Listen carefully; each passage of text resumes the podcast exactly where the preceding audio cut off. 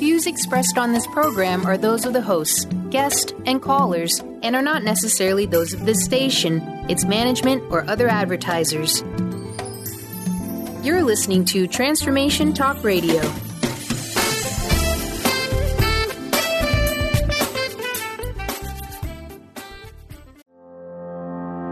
Are you ready to stop stress, anxiety, and low self esteem from running your life? Join award winning author Dr. Friedemann Schaub from Empowerment Radio as he addresses some of the most prevailing challenges in our day to day lives. Find out how you can use the power of your mind to overcome self sabotaging patterns and build a solid foundation of confidence and self respect. Learn cutting edge tools and approach every day with great ease, joy, and purpose. This is the time to empower yourself. Now, here's your host, Dr. Friedemann Schaub.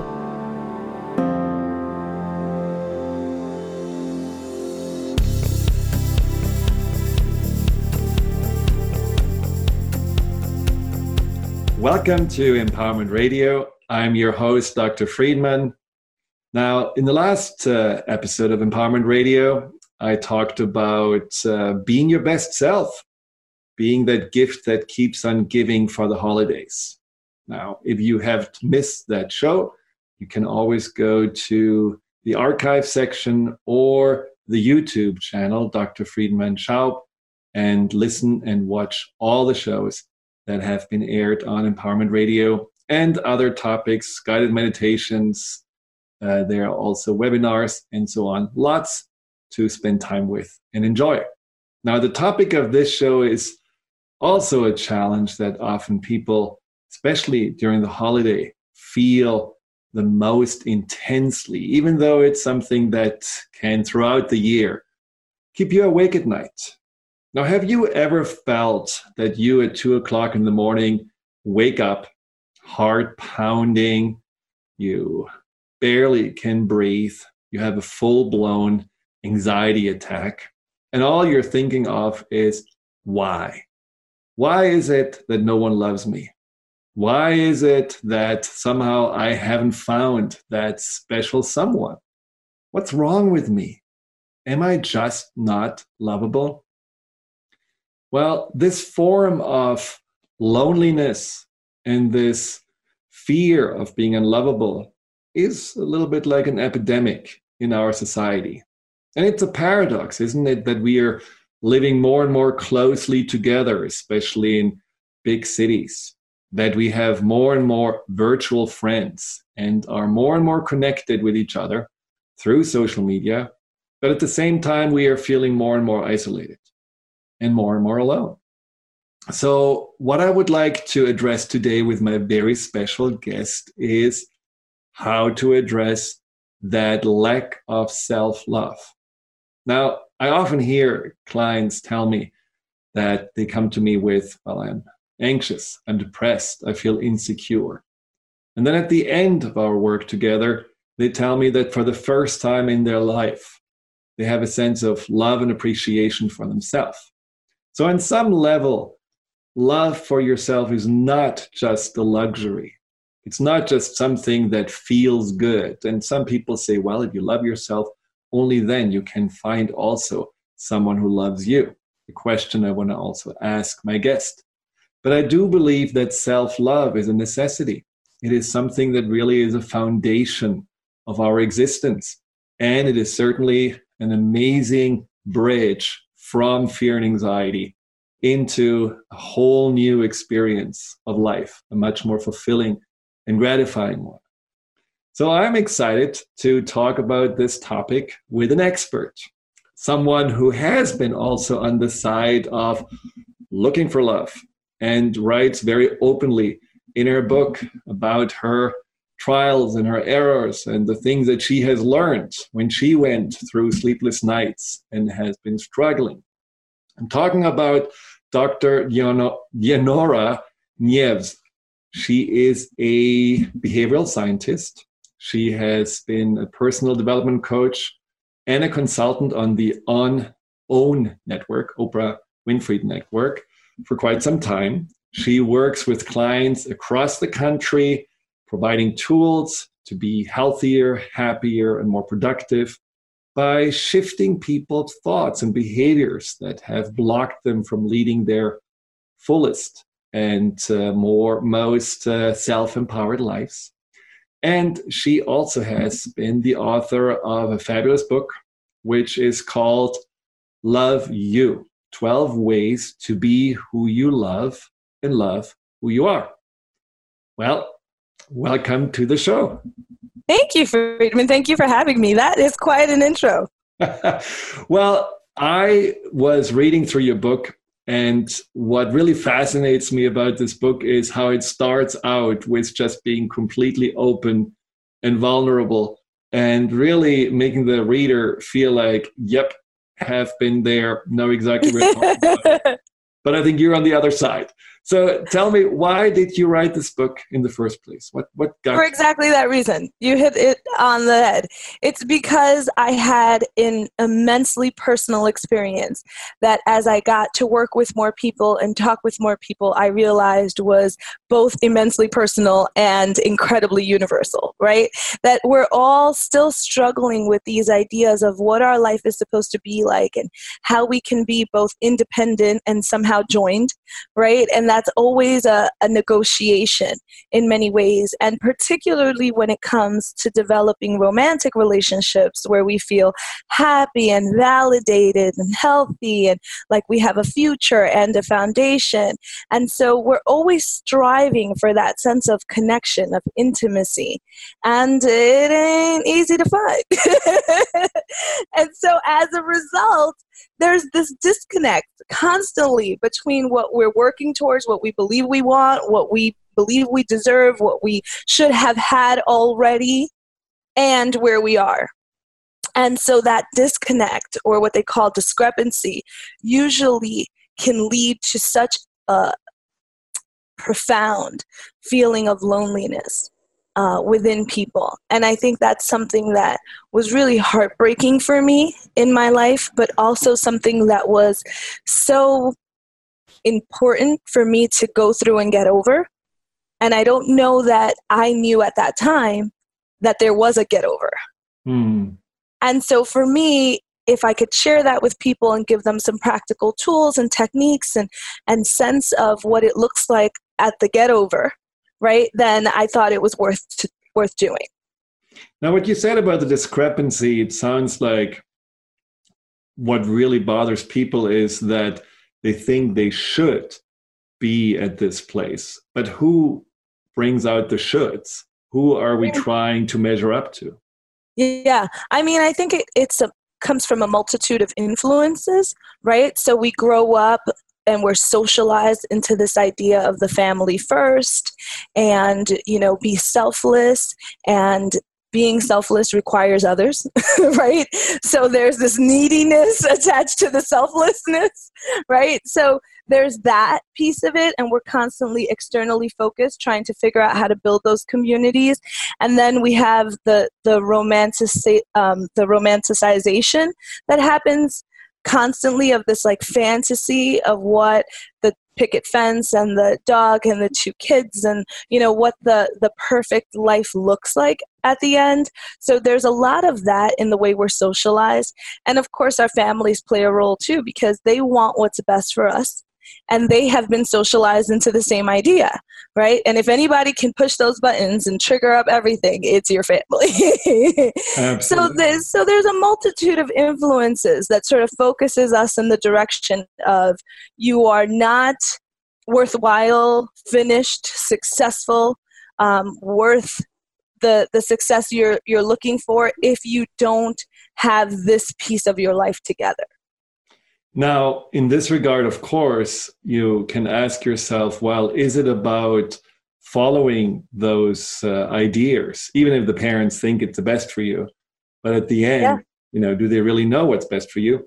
Or is it actually about maybe making up your own mind and living yeah. up your own ideas?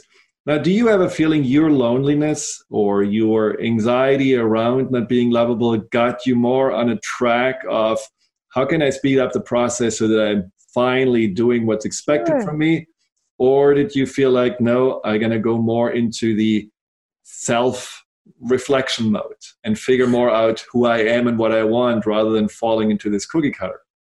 I feel like I went probably back and forth between those two models, right? So there was a piece of me, particularly in my very early 20s, that kind of rebelled, as we tend to do at that age, against whatever the traditional idea that was being pushed on me was. And I was very clear that I was going to be independent and rewrite what my narrative would look like and all this wonderful revolutionary energy, you know, that we go into our early 20s with.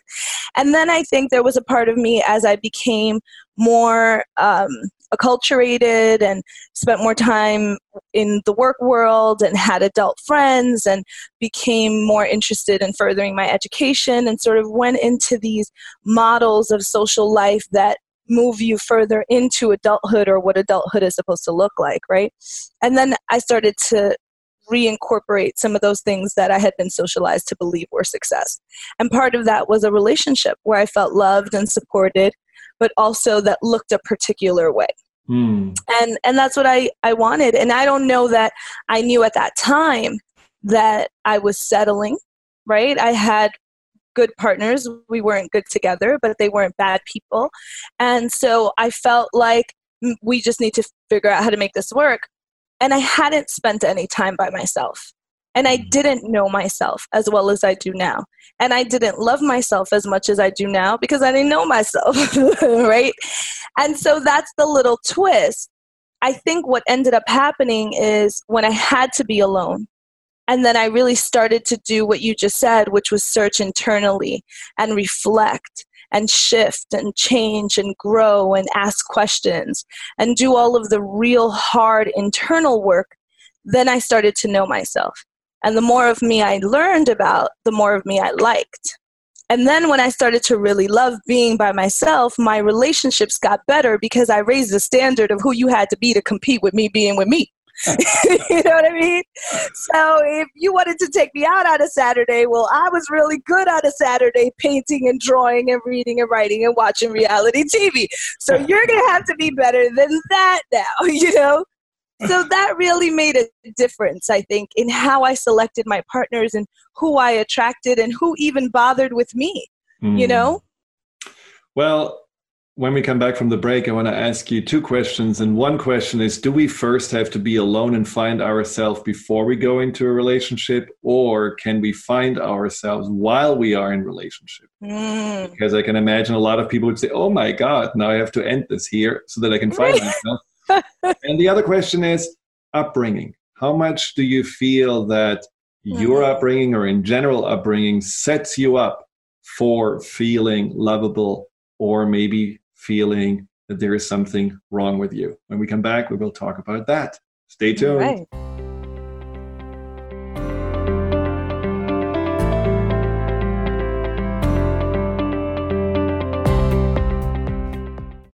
Demystifying the Journey on From Here to There Radio with your host, Diane Garris. Tune in every third Wednesday, 4 p.m. Pacific Time on TransformationTalkRadio.com as Diane helps you get from where you are now to the life you envision. Get ready to get unstuck and move forward.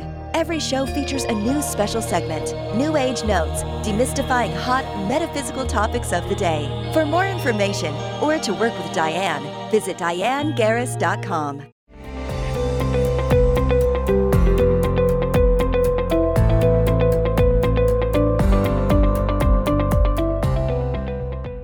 Welcome back on Empowerment Radio. I'm here with my guest, Dr. Diana. Oh, my, say it again. Dinora Nieves. Denora Nieves, thank you very much. That's all right. We have four segments. Not a name that I very Listen, if I can do Friedemann Schaub, exactly. Denora Nieves.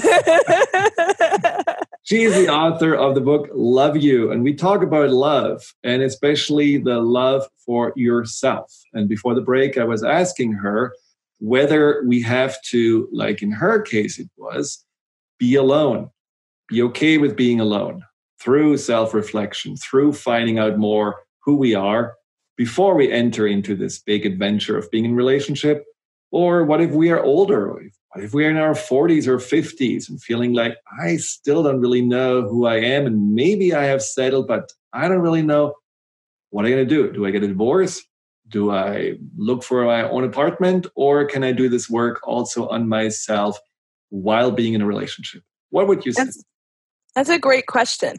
You know, I don't think that it requires you being alone, but I do think it requires a renegotiation of all of your norms. Mm. And sometimes that's easier to do when you're alone because you don't have people in the relationship with you that you have made agreements with to be a particular way or that signed up because you were a particular way, right? And so a strong relationship, a healthy relationship, I think can absolutely tolerate, accept, nurture your self improvement. Absolutely. I think it just has to be a relationship in which you can have those conversations with your partner, where you guys understand what the other person is experiencing, where you are able to ask that person for what you need and be explicit about, and honest about what you're going through and how you need to change and why you need to change, right? And and really have the space and room in the relationship to grow and renegotiate things in real time. And, and healthy relationships will allow you to do that because we're always changing, we're always growing. Right. And if we couldn't do that in a healthy relationship, we'd never we'd be alone forever. So I don't think it requires you being alone. I think the reason that for most people it happens be, when they're alone or it's easier for them when they're alone is because we don't tend to attract really healthy relationships if we haven't done the work already. Right. And so if you haven't done the work to attract a healthy relationship, then you probably won't have the space in the room in the relationship to continue to do the work. That's what I think gets people the most stuck. But if you're able to do that with your partner, it's a beautiful process. And one thing I notice about my clients is that when they do work on themselves and change with also the outcome of loving themselves, there is actually a much greater chance that the relationship goes to the next level, almost like mm-hmm. subconsciously. Mm-hmm. The partner mm-hmm. picks that up, and uh, often yep. clients tell me, "Well, I'm not sure about you know my husband or my my wife. We're a little bit stuck in that, and uh, mm-hmm. uh, once people overcome, and you may have noticed this too, once people overcome that idea that you're selfish when you are changing or working on yourself, but this is actually something that gives some new life to the relationship as well. I think everything also will positively uh, positively affect your partner and I have you know heard clients telling me, well, all of my sudden my partner starts jogging with me before he was a couch yeah. potato, or all yeah. of a sudden my wife loves also being vegetarian, and we are making smoothies together. And yeah. so there are things that are surprising, and you, as you're seeing yourself in a new light, you also all of a sudden see your partner in a new light, and I think that's very exciting. And your book certainly can help people to get there. Now, I asked before about the no, I'm often interested in the root causes of the lack of self love, mm-hmm. and they do have to do with our upbringing. Now, your upbringing from your book, I gather, was rather harmonious or loving, or did mm-hmm. you have a lack of positive feedback from your family of origin? No, the contrary. I had so much positive feedback, I didn't know what to do without it. now that's an interesting one. right? I, I had a great upbringing. You know, I everybody has things, right? Blemishes in their family. So certainly no family is perfect. My parents loved me the best way that they could. Uh, but they, just like me, were socialized into a model of what we were supposed to be like. And, you know, particularly as Latinos, my parent, my mother's a migrant, came over here from Puerto Rico, and they were working class. And so there were all these ideas that came along with all of those experiences, right? That you have to work hard to earn what you want, that if you don't earn it, you don't deserve it, that there's this like constant um, need to achieve. We're very achievement based, right? So there's that piece of like the migrant experience and the working class experience. They were uh, they came from big families, right? My mother's one of six, my father's one of five. They all had, you know, five or six kids. We were a big, loving family, but a family in which if you wanted to be heard, you had to speak up, right? Or you could easily get lost. It was a family that was really communal, which um, has great pieces and not so great pieces. one of which, right, one of which is the family before the self that right. we're constantly taught, particularly when we are in those big families. So there wasn't anything that they deliberately did to make me believe that I shouldn't put myself first. But culturally, it was implied you know and then you add to that the piece of me being a woman in america right? So we're already taught to be more domestic more nurturing more caretaking more other focused. And then we're i'm a latina right? So there's that what they call marianismo this idea that you know the perfect woman is the virgin mary and all that comes with her be pious be domestic be demure you know? So all of these different pieces came together to socialize me in such a way where I had an idea of a valuable human being as being focused externally mm. on other people, somehow helping them, doing for them, creating a situation for them, making sure they're okay, whatever that looked like. And that if you focused internally too much, you were taking time to do something that was selfish. Right. Right. right? And that's a that's a real constraint that people have, a real limitation. As you mentioned before, it's one of the big pieces of getting people unstuck is helping them acknowledge and understand and embrace the idea that they are worth their own time and energy. Right? You are worth your own time and energy. But it's interesting this whole cultural difference that you grew up in, which, you know, on paper looks kind of lively and wonderful yeah. meals together in big family yeah. but uh, where did you see especially for yourself and i know there are quite a few latina and latino listeners where did you see also the the challenge with the relationship men and women that yeah. you was something that uh, you know made it harder for you to pick the right partner well, also, you know, I talk about this in the book as well. So I'm a bicultural Latina, born in the United States, right? And so I'm I'm constantly juggling models of what it means to be a woman and what it means to be a man, right? Mm-hmm. And what pieces of that match in both cultures and where are they being challenged, right? And so, like in American culture, Latinas are the fiery, feisty, sassy, you know, whatever right? And we've been sort of exoticized and otherized in that way. And then in Latino culture, there's this expectation, though, that you be the caretaker and the nurturer and maternal, right? And so we're constantly battling these different ideas of who we are. And by the way, not just us right? As I write about in the book, it just so happens this is what it looks like for Latinas. Mm-hmm. And I can write about what it looks like for Latinas because I'm a Latina, but it's certainly not a Latina problem, right? I have Italian friends that go through it, or, you know, Greek friends that have similar ideas, or I have a Nigerian friend that constantly battles some of that as well. So I think every culture has um, a prototype, right, or an archetype, if you will, of what their women are supposed to be and who their men are supposed to be and what that relationship is supposed to look like. And as we're moving through the world and modernity, we're constantly renegotiating that so that we can figure out what feels good for us. And how do we keep some of the cultural values and not sort of be a traitor to our culture without embracing everything? Because honey i ain't cooking I just I don't like it. you know what I mean? I don't enjoy it. I'm it's sure your mother is very disappointed with you. yeah, although she cooks enough for everybody. so if there's a quota, you guys can stop. She got it. you know? Uh, so you have to just be able to balance that. And I think that's the work. The work is really striking a healthy balance in any area of your life.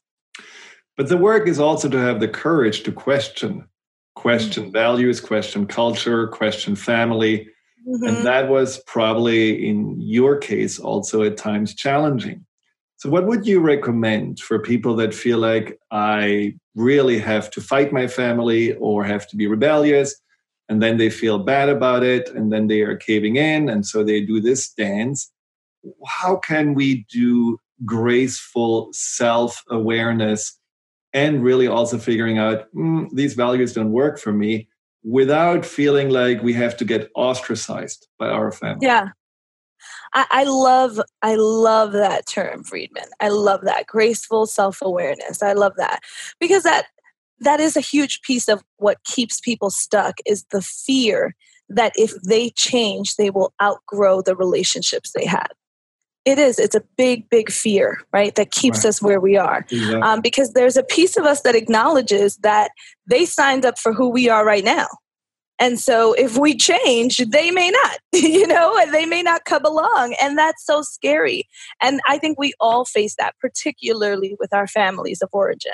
I think the key is what I call sensitive accountability, which is to really be able to have conversations with people where you're like, I get where you're coming from. This is where I'm coming from. I'm not going to do that. And I love you anyway right? Like, and not take everything as a hostile, offensive, domineering attempt to control who you are, because that's usually not what it is. Everybody wants what's best for you, they're just convinced they know. that's the thing. exactly. You know? So if you can take it more lightly, right? And rather than seeing it as an offensive um, invasion into your process of identity, right? look at it as a helpful suggestion you could or could not take, that I think helps to really neutralize the energy around it. And well, then absolutely. I just feel like what you said before is also so important that we do have to, you know, you were basically showered with love. And so you needed it. And mm-hmm. when we do this journey of finding self love, we have to also be willing for a while to not need that approval and that love because we're doing exactly what's expected from us and we have to become a little bit more self-sufficient now after the break i'm going to ask you more about this and i'm going to ask you a topic Absolutely. that so many especially women are struggling with which is aging how do mm. we wrap our minds around i wouldn't know anything about that and Stay tuned. We will be right back.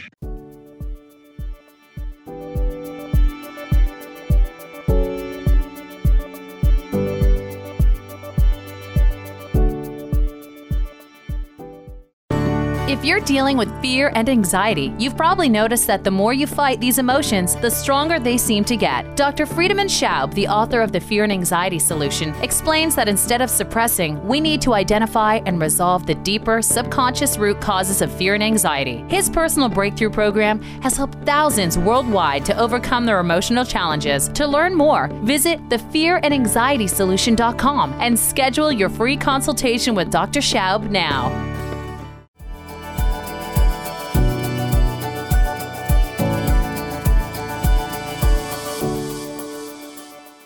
Welcome back to Empowerment Radio. I'm talking with, and I'm not even trying to pronounce her name, but it's the author of Love You.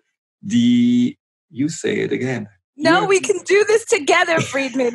Denora Nieves. See, the, the somehow I don't get this word out. It's great. Denora?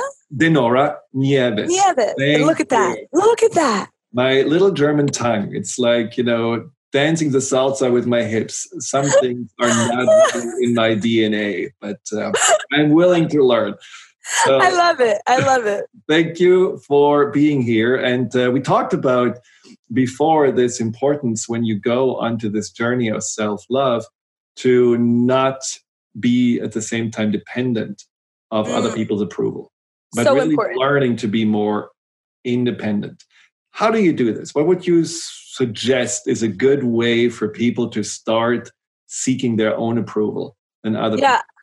i think i think there are sort of more esoteric philosophical ways and then i think there are your tangible concrete ways right so what we were talking about earlier, the spending more time with yourself and really inside of yourself, I think is one of the best ways because the more that you start to love yourself and know yourself and connect with that inner voice and value that voice, right, the less the voices of other people tend to matter.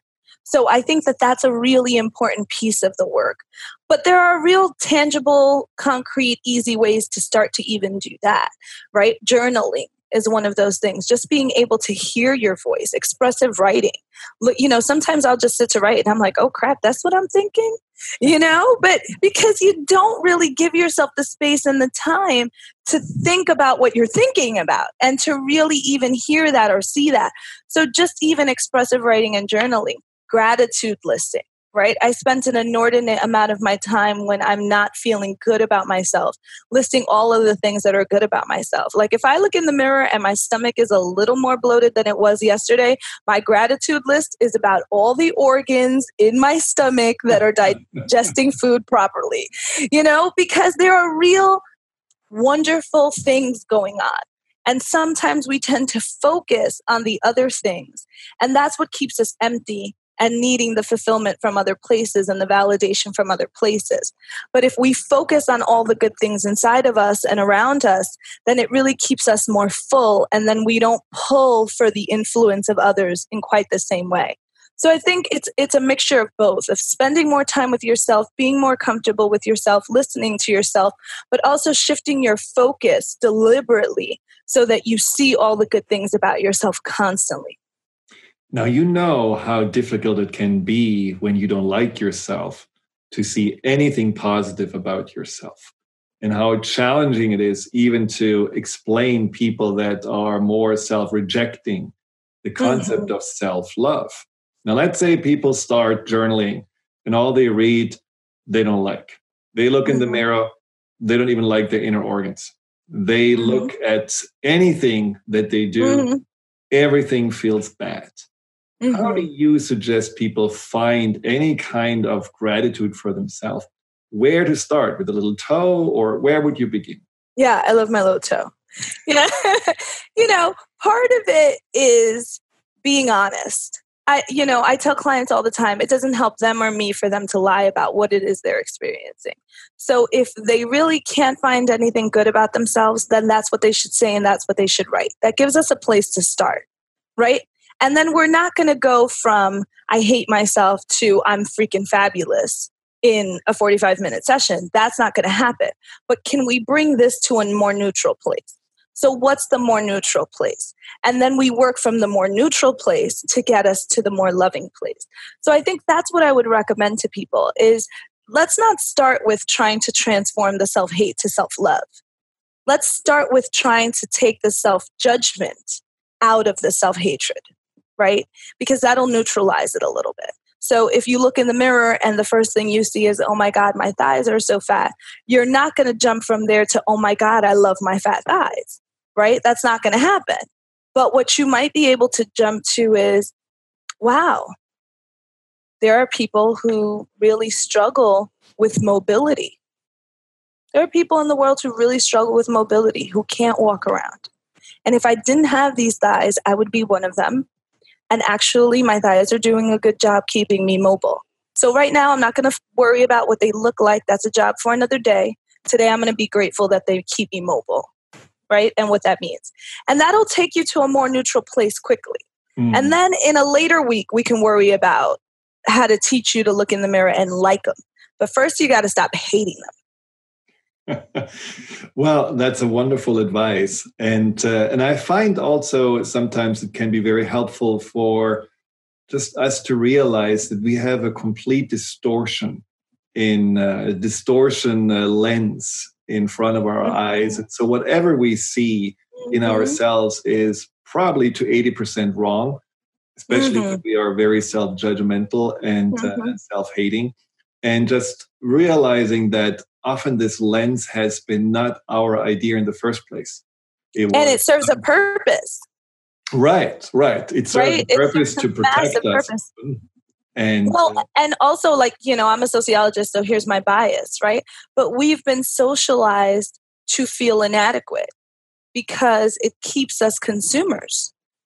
And that's real, right? Our economy lives off of our insecurities everything that we go out there and buy, or a large percentage of what we consume, mm. is to soothe some feeling of inadequacy.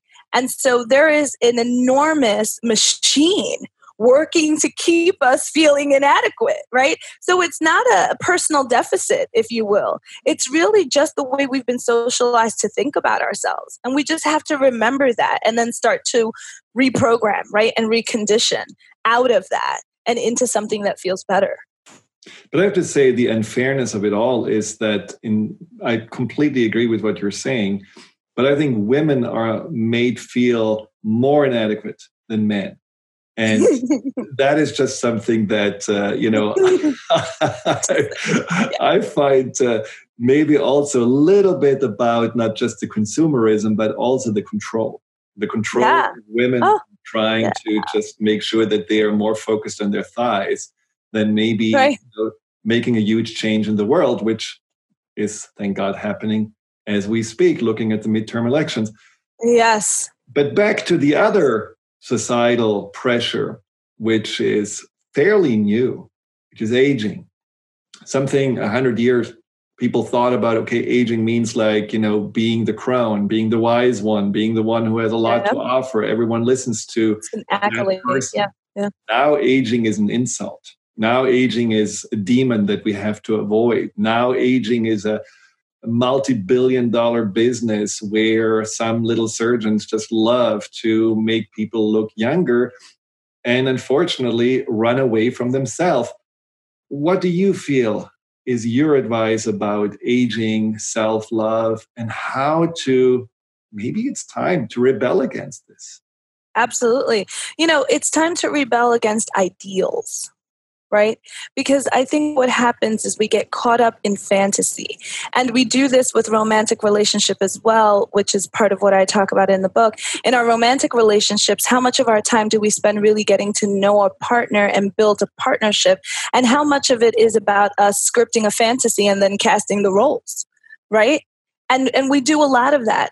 And even our role, right? The role of me is being played by somebody else, you know, that I'm casting into that, right? Because we have these ideas and these ideals of what successful looks like what happy looks like what pretty looks like what you know all of these these things we want to be what they specifically will um, what criteria specifically satisfies that that adjective and we get so wrapped up in that that we're not willing to redefine it right. on the basis of how we feel inside, right? It's pretty how you look or it's pretty how you feel.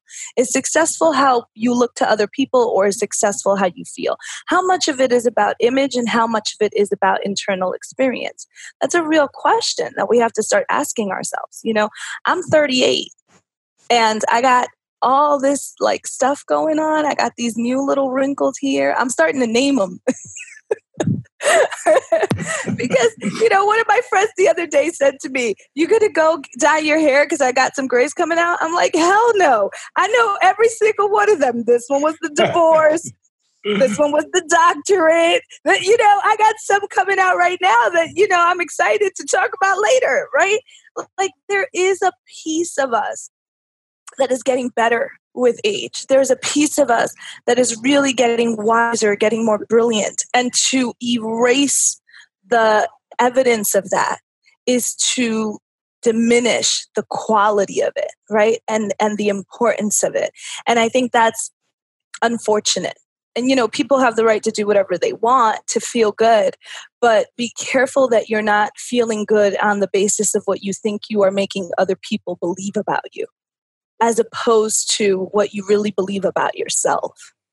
Well, which is exactly what we talked about this independence of other mm-hmm. people's approval and just mm-hmm. really being more self reliant. And I know it's difficult and uh, it's something that I think uh, yeah.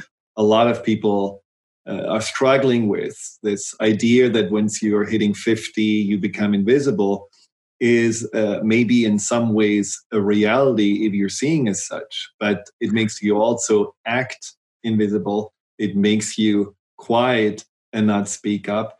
And that is something that also is you buying into it. And yes, I yeah. know men, it's always easier to talk about this because men are in general thought of not as struggling so much with aging, which isn't true at all. I have right. people that write me and that's a shocking part of it, in their 20s, male mm. and female, that are mm-hmm. already now afraid of aging. So this is something Mhm. we really have to address because Yeah. I love what you said about the image. It is about the dependency on the image, and it has a lot to do with that what social media is putting into the world as this is how it's supposed to look like sunset, drinking some Chardonnay Right. and having a wonderful laugh.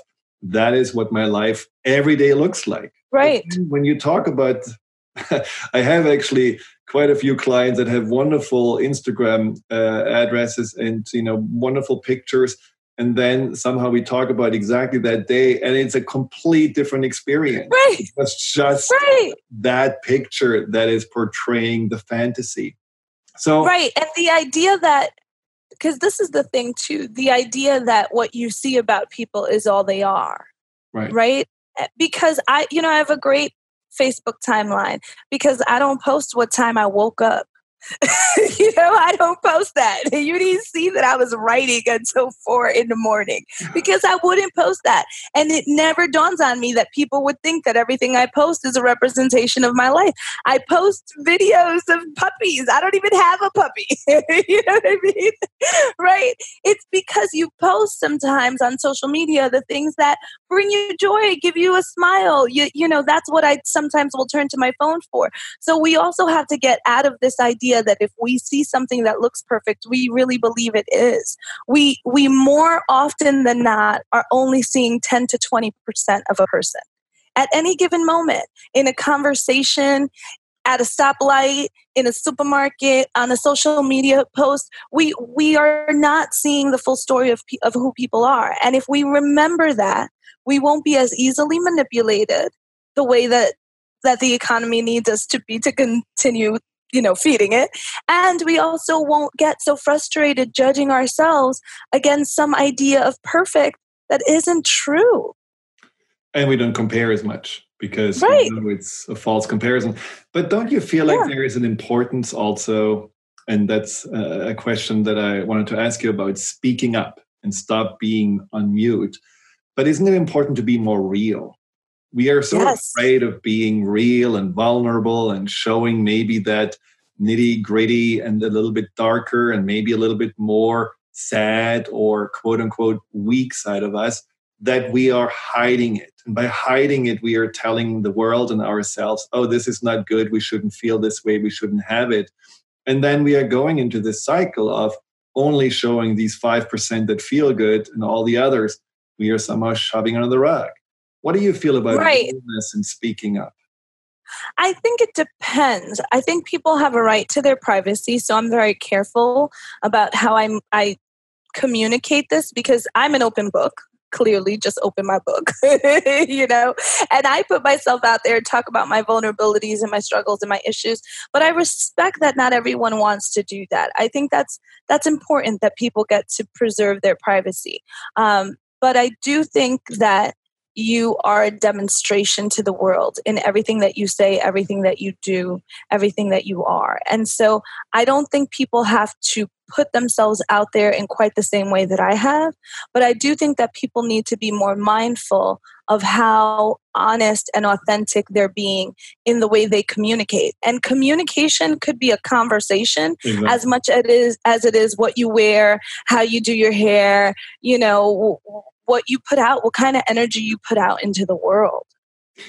Yeah, I agree, but I think privacy is a tricky one because on some level we do have uh, a responsibility, especially as we're becoming more aware, to also, like you said, to to put ourselves out there, maybe in a more inspirational and also authentic way, and that may mean right now also to show, yes, I'm anxious, yes, I struggle, yes, I do have, you know, four o'clock in the morning sometimes these uh, you know panic attacks where i'm thinking the world's going to fall apart. And because i think this brings a conversation the conversation of how can we change that into the open. I think we have been in hiding now I, I respect privacy but we have been in hiding behind this beautiful glitter of how we want to be seen as young and vital and successful too long and i think there's too much unrealness that our life has become and and i believe it's time to be more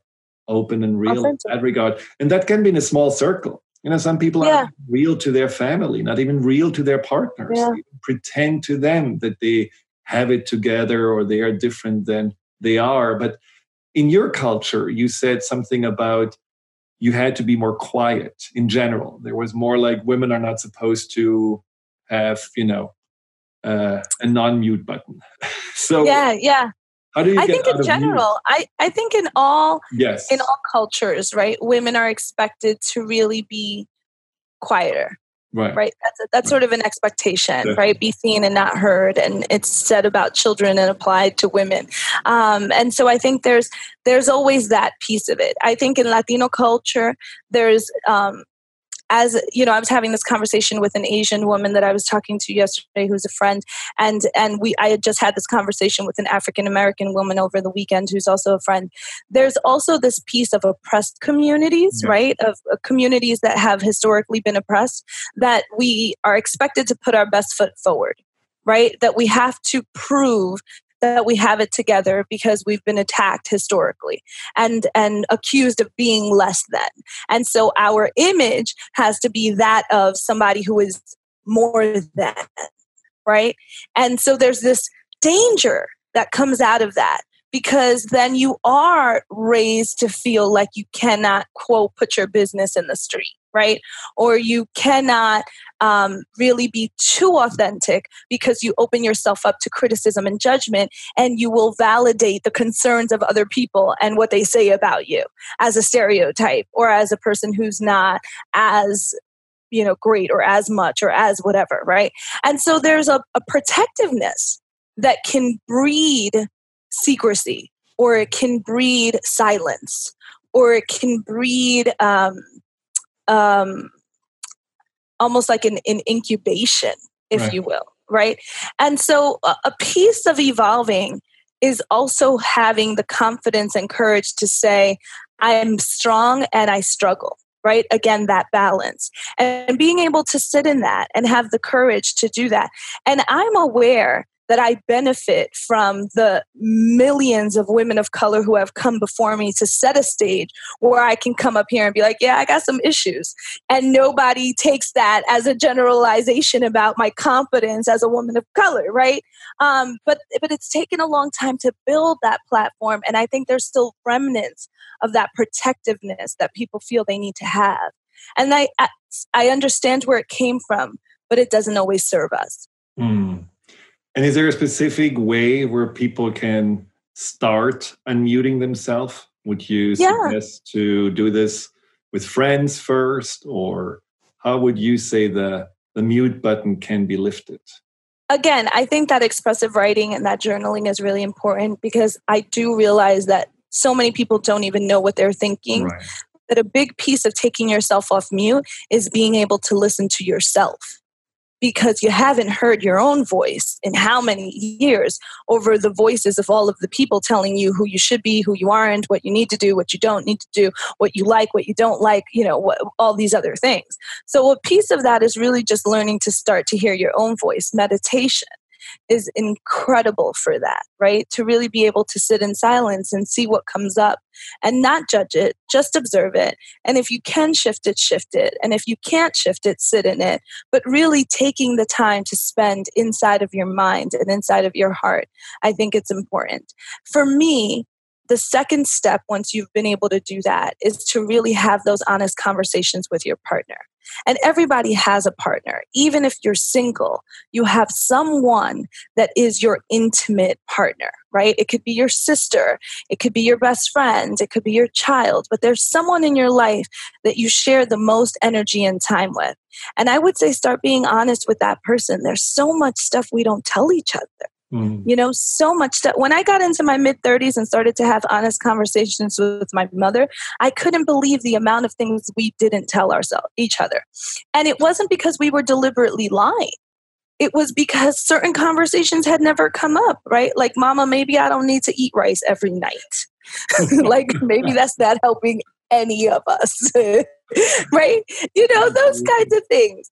We don't have the most basic honest conversations one with one another because we haven't created the space and the freedom and the and the room and the openness for it so i think first really being able to hear yourself in some processes that facilitate that journaling meditation that sort of thing and then really having honest open conversations with other people mm. that can start with just hey i think i need to talk about some stuff in my mind and you know can you just listen that's a, an appropriate way to start the conversation absolutely now we are almost out of time but i have two pressing questions that i want you to quickly okay no pressure go they are very little question. One is do we have to love ourselves before we find love? I don't think we have to love ourselves before we find love, but I think you're going to find a better love if you do because I think people learn how to love us by watching us love us. And I will often see women who are 30 years into a relationship and their husband doesn't pay them any attention and the kid comes in on the device and barely looks at her. And you know, she goes to work and she's not getting the respect or the validation or the promotion or whatever. And the question that she'll ask me is, you know, why am I invisible to all of these people? And I'm like, well, when's the last time you saw yourself? Right because they're all taking a cue about how to love you and how to treat you from how they see you love you and treat you. So, what have you taught them about what you expect, what you require, what you're requesting, what you'll reciprocate, what you're willing to do, what you're not willing to do, what you'll allow, what you'll tolerate, what you'll contribute? What have you taught them about those things? And how is that showing up for you? The invisible pleaser, for sure. But then, of course, there's also when you don't love yourself uh, while you are in a relationship, then there comes this dependent dependency often where you do bend uh, into the shape of whoever you're with just yeah. to get some approval. So these are the extreme downfalls of this. So right. as right. we talked about at the beginning, it's never too late to start loving no. yourself.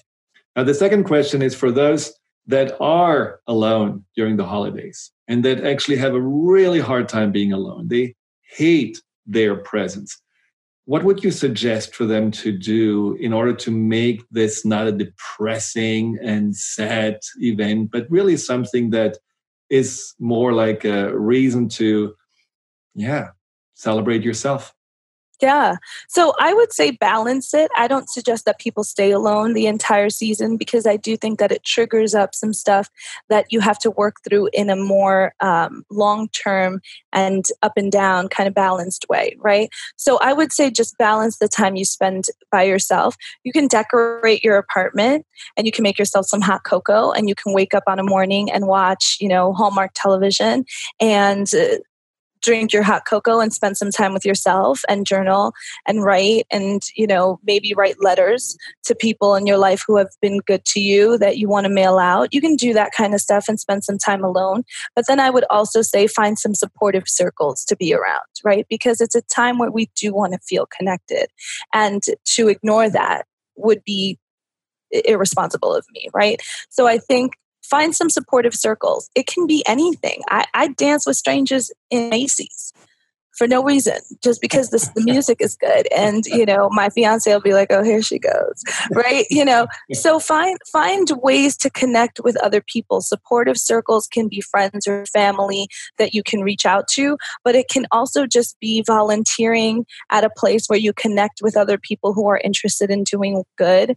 It can be going to a Starbucks or to a Barnes and Noble and really just sitting in the cafe area and, you know, asking people for a napkin or for some tips on something or can they recommend a book you'd be surprised how uh, how many other people want to talk to you. So find ways to balance spending time alone with connecting with others.